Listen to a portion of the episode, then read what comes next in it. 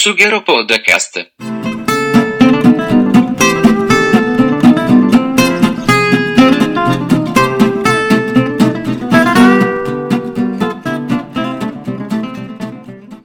Un fine settimana che ha infiammato i palchi sia di Canale 5, se non sbaglio, mi confermerà il nostro medi- mediasettaro Alberto Cainradel, eh, di Rai 3, hanno infiammato non solo gli spettatori che assistevano a questi spettacoli tra- dal vivo, tra l'altro uh, uno musicale, vabbè, quello del primo maggio, andato in onda su Rai 3 poche ore fa, e uno serale andato in onda su Canale 5 con Pio Amedeo. Due, due scenari, due spettacoli in cui si è parlato molto di politica e di politically correct, eh, però si è parlato moltissimo poi anche fuori da questi palcoscenici eh, per quelle che sono state le prese di posizione di Fedez rispett- rispettivamente al concerto del primo maggio e Pio Amedeo uh, nella loro trasmissione eh, Alberto mi ricorderà chiamarsi? Bellissima serata. Sì, bellissima sì. serata ecco. E, e, diciamo che questi due, eh, due eventi non so se avete letto anche voi in rete tanti li hanno paragonati. Secondo me Uh, il metro di paragone qua non deve essere la questione della libertà d'espressione perché vabbè, Fedez ha avuto a che fare con questo discorso perché c'è stato il problema della censura di cui dopo vi chiederò un pensiero da parte della RAI, presunta o meno e dall'altra parte invece proprio l'oggetto della discussione di Pio Amedeo era la libertà di espressione. Sicuramente si sono espressi in modo aperto in entrambi i casi, ma a me quello che interessa e quello di cui vorrei parlare oggi con voi come metodo di paragone è il fatto che per accendere un dibattito in questo modo, in questo periodo storico, sono dovuti intervenire non a caso su dei palchi degli artisti e questa è una cosa per me bellissima. Uh, sono artisti diversi perché uno è un cantante, gli altri sono comici. Al di là del gusto personale per le canzoni di uno e, e la comicità degli altri, io sono stato super, super contento di vedere questa apertura al dibattito proposta da uh, artisti. Voi cosa ne pensate? Oh, sono d'accordo che, che, ci stia questa iniziativa da parte degli artisti, anche perché prima pensavo, in generale c'è poca, mh, poco sostegno ormai da parte delle persone verso i politici cioè non, non c'è tanta fiducia, no? E le, persone, la gente, chi guarda, soprattutto agli artisti, alle persone mh, mm, che fanno intrattenimento, agli sportivi e quindi è giusto che siano loro ogni tanto che tirino fuori queste, mh, mm, questi dibattiti, queste iniziative. Mm. Per esempio come, come, lo sport, pensavo a LeBron James che è riconosciuto come lo sportivo, però dal punto di vista sociale e umano fa la differenza. More than an athlete. More than an athlete, come recita suo, il, suo, il, suo, slogan uh, targato Nike. Anche perché parliamo di persone che hanno veramente un seguito di pubblico altissimo e, e quindi mh, mm, è quasi normale, una normale conseguenza di ciò che loro non si limitino solamente alla musica, allo, alle risate, allo sport, ma anche ad altro.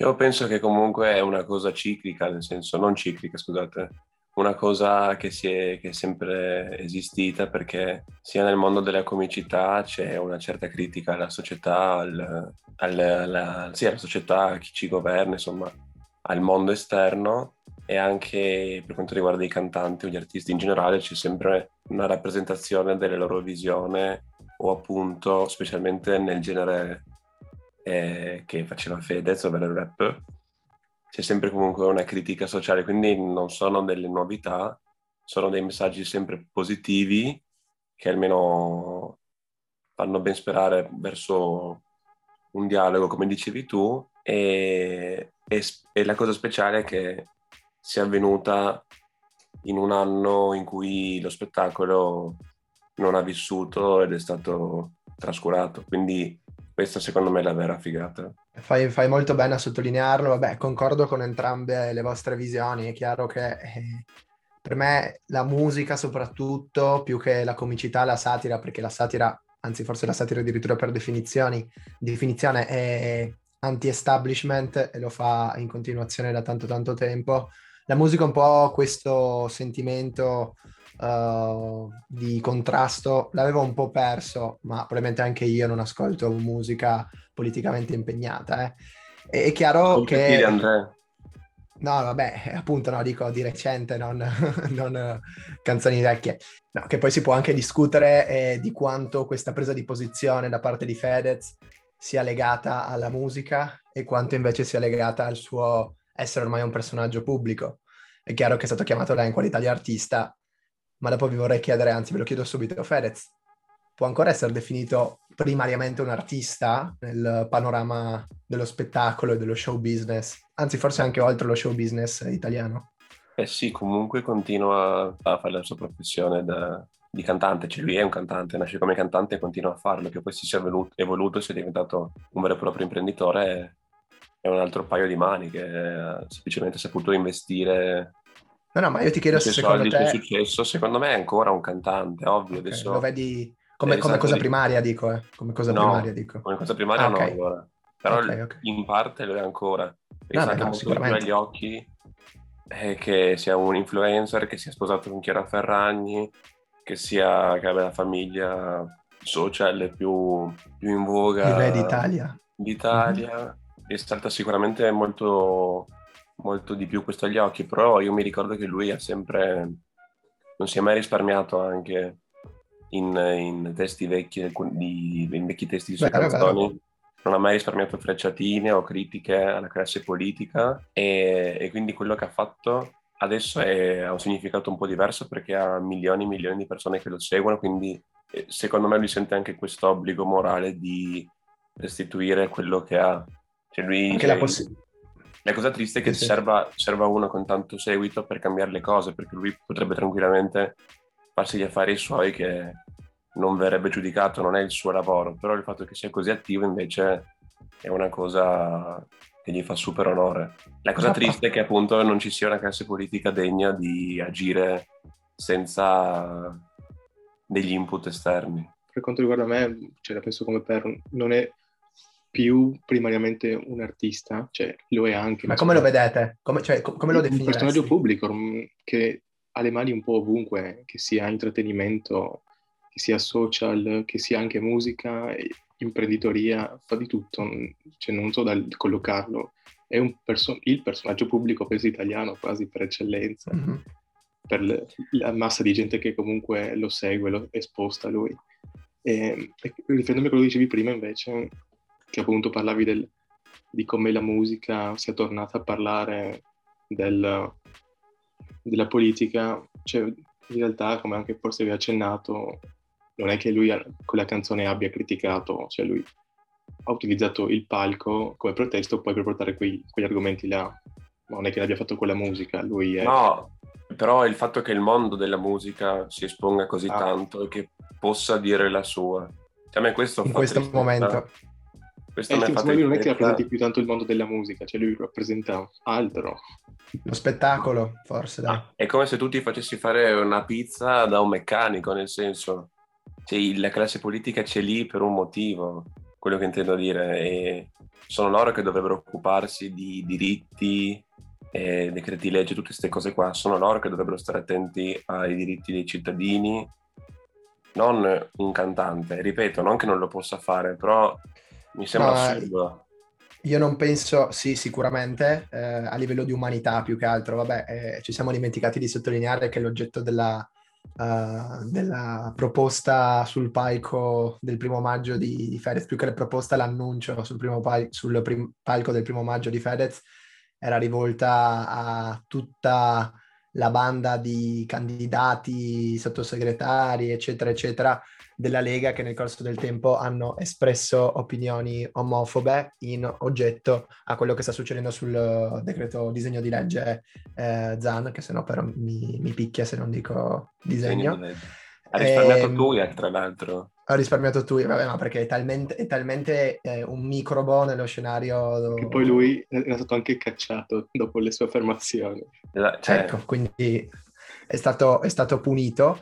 E non entreremo nel dettaglio del DL, DDL ZAN, perché è 3000D, però insomma, solo per dare un, un'idea di quello, di quello, di cui stiamo parlando. No, sono d'accordo con quello che dici tu Andrea, però appunto per questo io penso che Fedez anche dentro di sé non si senta più solo il cantante che può mettere in evidenza o, o l'influencer che può mettere in evidenza i diritti che non vengono rispettati di tante persone e secondo me riesce a capire che ormai con l'avvento della rivoluzione social di cui stiamo facendo parte anche noi, uno con le sue idee il suo carattere alla fin fine è anche un influencer politico, quindi forse anche un politico.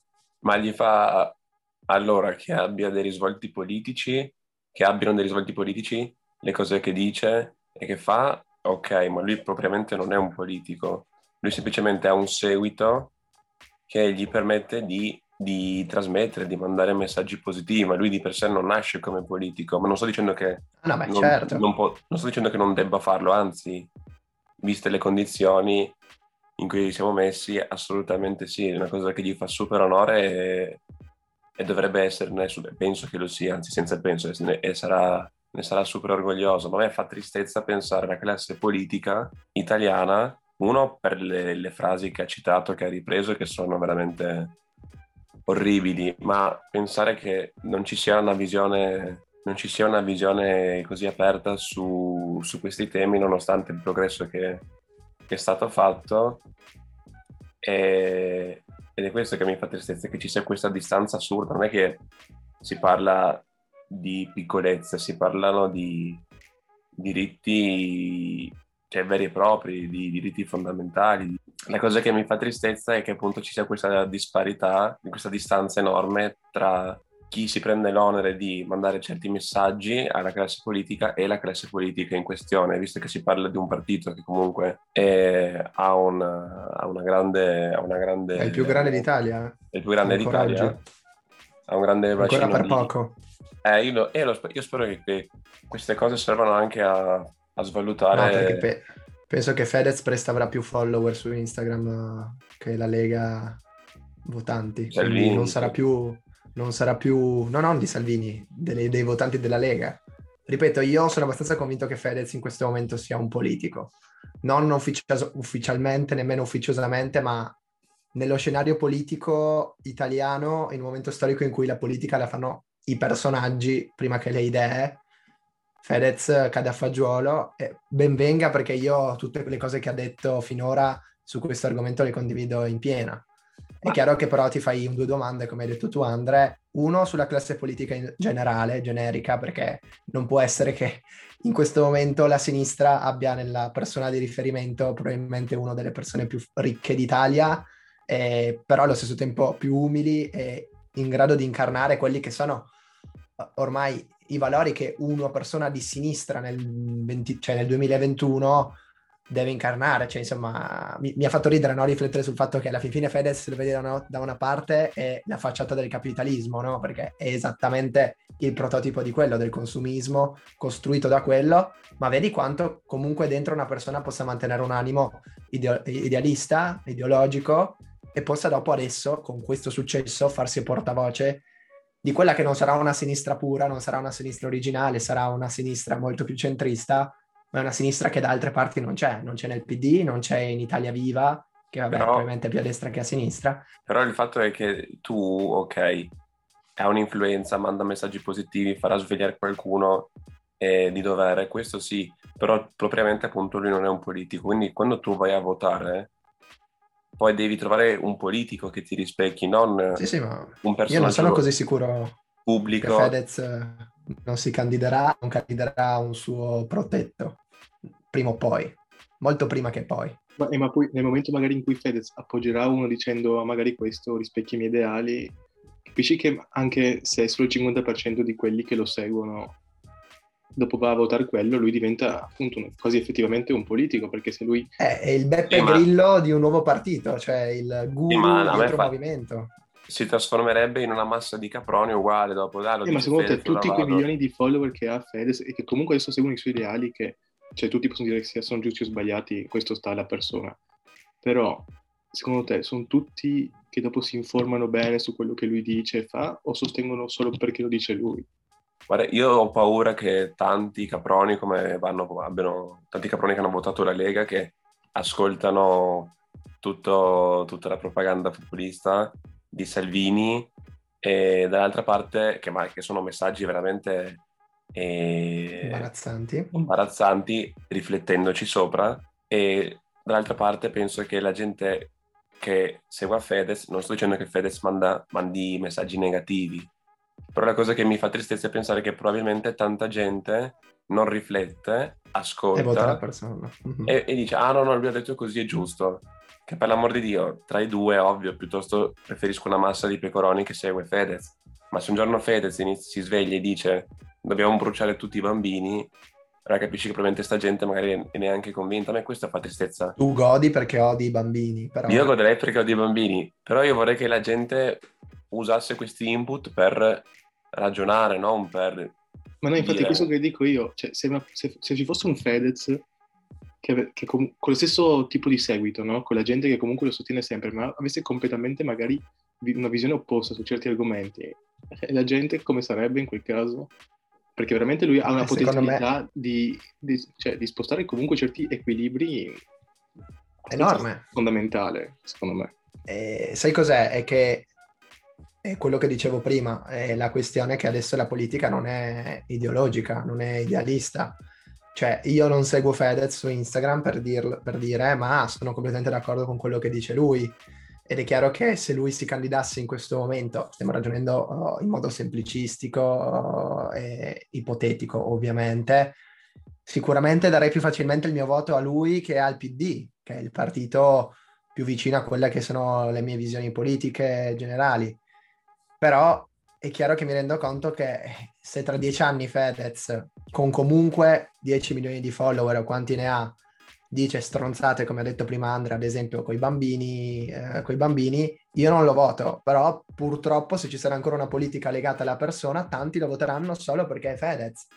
Ma come ancora adesso Berlusconi ha sempre quelli che lo votano. Come perché... tutta l'ascesa di, di Salvini, di i, social ah, Salvini. Fatto, i social hanno fatto la loro, la loro parte in maniera enorme. Infatti è più una guerra tra due influencer che tra due politici alla fin fine, solo che tra i due quello che è più politico eh. è, è, quello che nasce come influencer barra cantante. Esatto, esatto. Eh, purtroppo, purtroppo, non purtroppo, però al passo con i tempi in questo momento, secondo me la figura dell'influencer che discute di politica è molto vicina a quella del politico. Um, nel bene e nel male, sì. cioè eh, vediamo quanti politici banalmente di professione dopo scendano a discutere anche su cagate con influencer solo perché hanno visibilità. Ma vabbè, eh, la questione magari la approfondiremo in, un altro, in un'altra puntata, questa più da, da vicino, riguardante ipotetici eh, scenari futuri eh, di Fedez in politica. Com'è? E inviteremo Fedez. E inviteremo, inviteremo Fedez che adesso c'ha, almeno possiamo dire di avere un logo più bello di quello di Muschio Selvaggio adesso. Eh. E, per quanto riguarda Fedez, vabbè, abbiamo detto tutto. Uh, passando dall'altra riva del, del Po, vediamo quello che è successo su Canale 5, anzi parliamo di quello che è successo su Canale 5. Allora, io metto subito in chiaro che Pio e Amedeo a me non fanno ridere, non mi hanno mai fatto ridere, ma uh, non prendo in considerazione questo nel, nel quello che sto per dire perché hanno parlato di un argomento che io ho a cuore e che noi abbiamo già esposto più volte eh, come eh, argomento critico, cioè il politically correct. Per tante cose sono d'accordo con loro, uh, dirò esattamente quali, non tante, un po', poche, ecco, non tante, poche, però hanno tirato fuori, secondo me, certi punti salienti sicuramente, ma in malo modo, è chiaro che la comicità e la satira ti possono autorizzare a parlare di qualcosa anche in modo più breve, però hanno fatto un po' la più fuori dal vaso. Però prima di questo, uh, in generale, prima di chiedervi nel dettaglio su certe cose che hanno detto, cosa ne pensate? Eh, di quello che hanno detto, di quello che avete letto, avete visto su di loro, cosa, cosa ne pensate su quello che è successo? Dico. Io sull'idea di base cioè, sono comunque d'accordo perché il non utilizzare certe parole, secondo me, cioè, lo trovo proprio fastidioso, ma pensando proprio anche a noi nel piccolo, che, che stiamo facendo questo podcast, quante volte ci sentiamo magari eh, un po' limitati nel dire certe parole che tranquillamente diremo, ma se, non in modo offensivo, no? Ma che in un certo contesto avrebbero comunque un senso, eppure non le diciamo perché abbiamo paura di, di come possiamo essere interpretati, da, di come potrebbero giudicarci le altre persone, no? E quindi il, il discorso di fondo lo capisco bene, cioè lo sostengo, poi che l'abbiano detto in maniera bu- buona o sbagliata è un altro discorso, cioè non è che abbia fatto impazzire il modo in cui abbiano tirato fuori l'argomento, però ho capito il senso del discorso. Quello Anche perché sono, sono, due terroni che insomma non capiscono un cazzo, no? A parte e... che hanno, hanno anche trattato questo tema del terrone non so se hai letto di questo pezzo, hanno parlato della parola terrone, ma ne parliamo dopo, dai, dimmi, dimmi. Cosa devo dire? Io devo dire che sono, sono sulla stessa lunghezza d'onda alla fin fine. Penso che anche se non è accettato dalla, dalla gente comune, che l'intenzione faccia tutto, o meglio, che l'intenzione cambi tutta, cioè tutto il discorso, come diceva Alberto, e poi penso che da quel che ho letto neanche io proprio ho apprezzato il modo in cui hanno giustificato questa cosa, gli esempi che hanno, che hanno fatto. Quindi in realtà io approfondirei l'intervento. Allora, per, per, quanto hai detto tu dell'intenzione della parola, sono parzialmente d'accordo. È chiaro che eh, l'intenzione è alla base di, di qualsiasi tipo di comunicazione ma, ma, anche non volgare e non comica, ma sentimentale o anche semplicemente eh, di utilizzo di un oggetto, insomma, qualsiasi scenario in cui si parla, si comunica, l'intenzione è alla base appunto della comunicazione. È chiaro che però non si può scagionare così il peso della parola dicendo che l'intenzione è tutto e loro più volte hanno detto la parola non conta, conta l'intenzione. Ok, vero, l'intenzione conta tantissimo, è chiaro che in un discorso fatto di inquadramento verso il politically correct purtroppo ti tira via, si focalizza troppo sul tirare via delle parole e non sul messaggio o per tirare via quelle parole utilizza dei metodi che sono molto ma molto simili a, a quelli di chi condannano, per dire, c'è quanta gente vediamo che ogni volta sottolinea maschio, bianco, etero, e categorizza in modo incredibilmente specifico le persone, anche magari senza sapere senza ascoltare quello che dicono. E sono le stesse poi... persone che poi in realtà ti dicono di non essere omofobo perché sono tutti normali, sono, siamo tutti della stessa maniera. C'è questa contraddizione che a me dà un po' fastidio, no? Beh, sì, sì, ipocrisia. Rinchiuderti a te in una categoria di dicendoti che sei privilegiato, mentre gli altri sono tutti uguali e tutti maltrattati dalla, dalla società in cui viviamo. Esatto, uh, passando appunto nello specifico sulle parole che secondo me, anche se tu hai un'intenzione di un altro tipo, comunque sono da evitare o comunque da adattare al contesto in cui ti trovi, la parola frocio per uh, dare eh, dell'omosessuale a una persona, no? O semplicemente descriverne eh, i gusti sessuali. È chiaro che nasce con un fare dispregiativo questa parola, cioè loro dicono ma se uno ti dice frocio devi prenderla come se uno ti dicesse che sei gay, ma sono due cose diverse. Cioè, eh, la questione qua è appunto che nasce, il mio, mio, punto di vista è questo, nasce come un epiteto uh, dispregiativo, come hanno fatto loro giustamente l'esempio di terrone che poi nel tempo si è un po' evoluto. Però quanta gente soffre per questa parola, quanta gente sente questa parola prima di essere aggredita, questo secondo me è sbagliato, come per un discorso diverso, e poi fa- vi faccio due esempi che così dopo mi rispondete a tutte e due cose, negro e nero. Cioè è chiaro che la parola negro cambia di pochissimo rispetto alla parola nero, ma per il trascorso storico che ha quel termine e per il tono che si è sempre dato a quel termine rispetto a nero o di colore, non puoi dirmi che l'intenzione cambia tutto. Cambia sicuramente, perché se lo dici in modo scherzoso è un'altra cosa, se lo dice uno che conosce è un'altra cosa ma non mi puoi venire a dire che nero e negro sono le stesse parole e vogliono dire la stessa sì, cosa. ma che poi, scusa, poi, com- tante volte dicono anche di non utilizzare la parola nero, che non puoi neanche definirlo così, perché anche quello è razzista, dicono. Vabbè, io mi sono soffermato su quello che hanno detto loro, eh. poi sì, okay, su okay. questo potremo parlarne ancora. Io parlo ah, di negro e nero. Io sono d'accordo con te, però è anche vero che proibire l'uso di una parola aumenta, aumenta la, la, il valore negativo che ha più tu mi dici non dirlo, più istighi. Dopo, sì, però... io non, non, è che vado in giro a dire frocio, certo, negro, certo, certo. capita, perché comunque c'è una questione di, educa- di educazione, di sensibilità. Questo sarà tante... l'unico episodio del Sugaro Podcast non esplicito. Sono tante cose insieme da, da valutare, però è anche vero che bisogna pensare che opprimendo una cosa, e la storia insegna, opprimendo una cosa, scateni semplicemente ehm, il, l'opposto, no? Come, certo, come però se tu, certo, però se tu la opprimi con un significato valido, tu non, non stai facendo qualcosa di sbagliato, stai educando. Eh, non, Ripeto, si parla, giusto... non, si, non, si parla, di fascismo, che è una cosa brutta, si parla del, del linguaggio della lingua e di saperlo padronare e di essere sensibili padroneggiarlo e di essere sensibili. La cosa importante è educare la sensibilità, secondo me, e dal contesto, sì. capire con chi hai a che fare, capire il momento, capire tante cose. Ovvio, se sono un politico e sto parlando a una piazza, non posso iniziare a dire froce negro. Sono con un mio amico, ci conosciamo eh, dalla vita e, lui, e, io so che lui, okay, cioè, okay. ci vogliamo bene da una vita. Se gli dico negro, lui non si offende perché sa che non lo dico con quell'intenzione lì, fa tutta la differenza del mondo.